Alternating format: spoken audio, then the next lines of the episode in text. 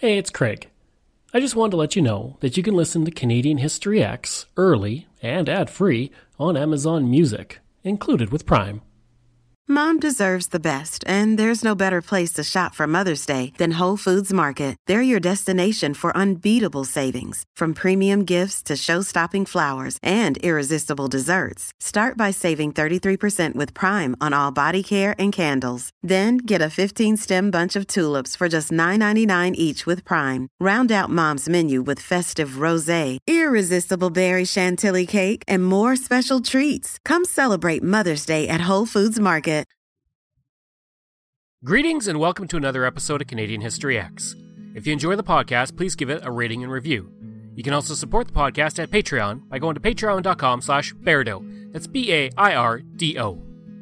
Today in Canada, there's no business that is seen as more quintessentially Canadian, it seems, than Tim Hortons. And while the company has had recent backlash due to its treatment and poor pay of workers, this podcast is not about that. No, this podcast is taking us back to a time in the 1960s and 70s when Tim Hortons was just a small business slowly growing from the name of a hockey player. This is the story of Tim Hortons and its beginning. Today, Tim Hortons is found in 14 countries with 4,646 stores, but it all began on May 17, 1964, with one store in Hamilton, Ontario. The original name of the location was Tim Horton Donuts, and it was founded by legendary defenseman Tim Horton, who was playing for the Toronto Maple Leafs at the time. Tim Horton had initially tried many different business ideas, but none had staying power. That was until he opened the first donut shop under his name. Soon after opening his new business, Horton would meet a guy by the name of Ron Joyce, who was a former Hamilton police constable.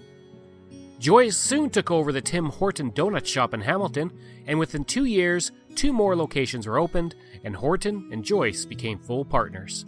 Now, this arrangement would continue until 1974, when Horton was tragically killed in a car accident. At that point, Joyce bought the Horton family shares of the company for $1 million and became sole owner of all 40 stores. The expansion of the business went into overdrive at that point, and by 1991, there were 500 stores open. Due to the expansion of Tim Hortons, many independent donut shops and small chains were put out of business, while Canada would gain the honor of having the highest per capita ratio of donut shops in the world. Today, whether you enjoy the coffees and donuts or not, Tim Hortons is a Canadian fixture, and the company, bought for $1 million, was sold for 11.4 billion to Burger King in 2014. Like I said, this isn't about the shop as it is now. This is about the early years of the 60s and 70s. First, let's look at Tim Horton himself. Horton was born on January 12, 1930, in Cochrane, Ontario and he would first learn to play hockey in Quebec after the family moved there in 1936. The family would move back to Cochrane a few years later, and Horton would hone his skills as a hockey player. In his last game in Cochrane, his skill level was evident, as he scored eight goals. At 15, the family moved to Sudbury, and Horton began to play in the Northern Ontario Junior Hockey League, where he gained a reputation as a strong defenseman with a scoring touch. In 1949, he was invited to the Toronto Maple Leafs camp, and that would lead to a contract with the team's farm team in Pittsburgh. Eventually, Horton would get a three year contract with the Maple Leafs beginning in the 1952 53 season. Between 1961 and 68, Horton would play in 486 consecutive games with the team, a record that stands to this day in Toronto. And he would win four Stanley Cups, including three in a row from 1962 to 1964. He would be traded to the New York Rangers in 1970 after 1,185 games in a Maple Leafs uniform. He would then play for the Pittsburgh Penguins until 1972, followed by the Buffalo Sabres. On February 21, 1974, he would lose control of his sports car while driving near St. Catharines, Ontario, and he was killed. Several decades later, it was revealed that his blood alcohol level was twice the legal limit. And at that point, at least for a time, all of Tim Horton's images were removed from restaurants, which all still had his name. Today, he's considered one of the greatest players in the history of the game, and he's a member of the Hockey Hall of Fame. Going back a few years, though, most NHL players did not make a lot of money in the 1960s, and with a wife and four daughters, Horton needed to find a way to make some extra cash. He would open the hamburger shop in Scarborough and a car dealership in Toronto, but it was that donut shop that had his name that proved to be the golden ticket. Horton had always wanted to have a restaurant, and he would meet a man by the name of Jim Charade, a businessman from Montreal who owned a donut shop two doors down from Horton's favorite barber. The two men decided to form Tim and Jim Limited. They opened four restaurants that served burgers and chicken, and then another that served something different donuts. When he opened that first Tim Hortons donut shop on May 17, 1964, coffee was sold for a quarter, and there were donuts, with two types created by Horton the apple fritter and the Dutchie. And quickly, the number of donuts began to expand until there were 40 varieties to choose from. The original promo that appeared in the newspaper on May 15, 1964, advertised the business as Tim Horton Donut Drive In, complete with a picture of Horton. While Tim Hortons today offers a wide assortment of items, only two items were sold in that first store, as was mentioned coffee and donuts.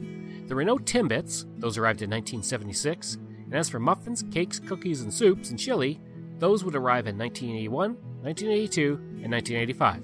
Sandwiches wouldn't be served until 1998. The original bag used at the store featured a picture of Tim Horton wearing his Leafs uniform, shooting three donuts like hockey pucks. The fact that Horton was a star NHL player with friends like Johnny Bower, who were also star NHL players, helped a lot with drumming up business. In this clip from Legends of Hockey, his teammate Bower talks about how Horton was able to convince him to come to his shop. He asked certain guys to come down, and at that time he would pay everybody $25 for the couple hours we were there signing autographs. Well, he asked me, and I said, sure, I'll go. $25 was a lot of money for us guys at that time.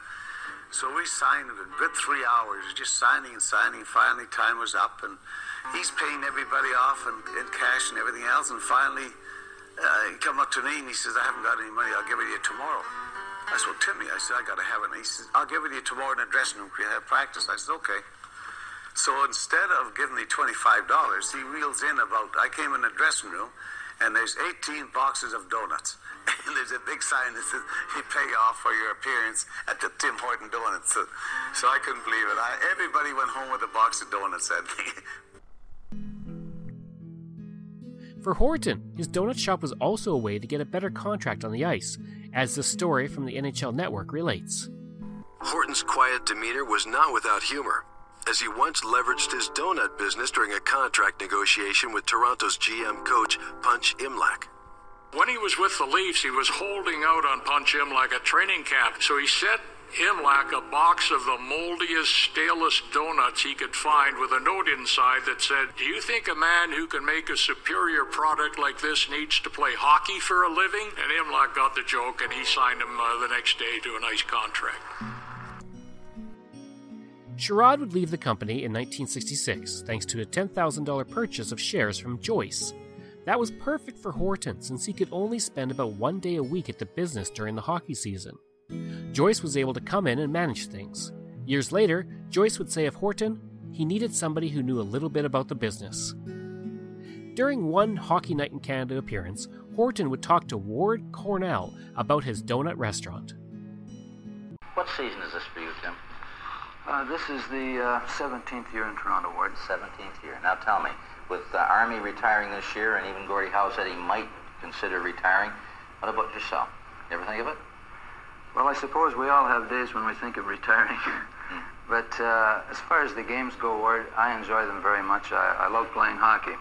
I always have. Uh, the practices, I must admit, uh, leave a little bit to be desired these days. I suppose the uh, the only thing that could influence my uh, retiring or giving up hockey would be that uh, things are quite hectic these days, trying to combine business with hockey. And uh, if the business uh, that I am involved in continues as it is, I may have to consider retirement before I would like to. That's the Tim Horton Donut the, Emporium? Yes, uh, Tim Horton Donuts, Ward. And uh, it's very nice of you to let me get a word in about it. If I uh, may take the opportunity, I would No. like to. Uh, well, heck, I'm going to anyway. I'd like to say thank you to all you nice people in the Hamilton and Burlington districts Oh, and in uh, Galt and Brantford and Kitchener Waterloo uh, for uh, enjoying like it. donuts. We'd like to thank you uh, for paying for our Hockey Night in Canada. By 1967, there were three stores, and a year after the death of Tim Horton in 1974, there were 40. Like the company, or hate the company, there is no denying that since its debut in 1964, the company has become one of the greatest Canadian success stories.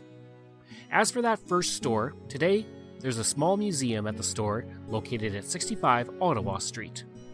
There's a replica of the original 1964 sign, as well as a bronze plaque that commemorates the opening. It states, This site is dedicated to the dream that lived in the hearts of Tim Horton and Ron Joyce, to the commitment and dedication of the operators who have built the Tim Hortons chain, and to the people of Hamilton, whose undying loyalty has been the backbone of the chain's success. This location signifies the history and heritage of Tim Hortons and will serve as a monument to even bigger dreams to come.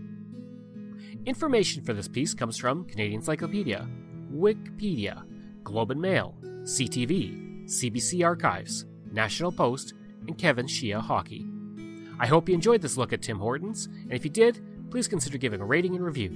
You can reach me at crwbaird at gmail.com, and you can find hundreds of articles on Canada's history at CanadaX, that's EHX, ehx.blogspot.ca.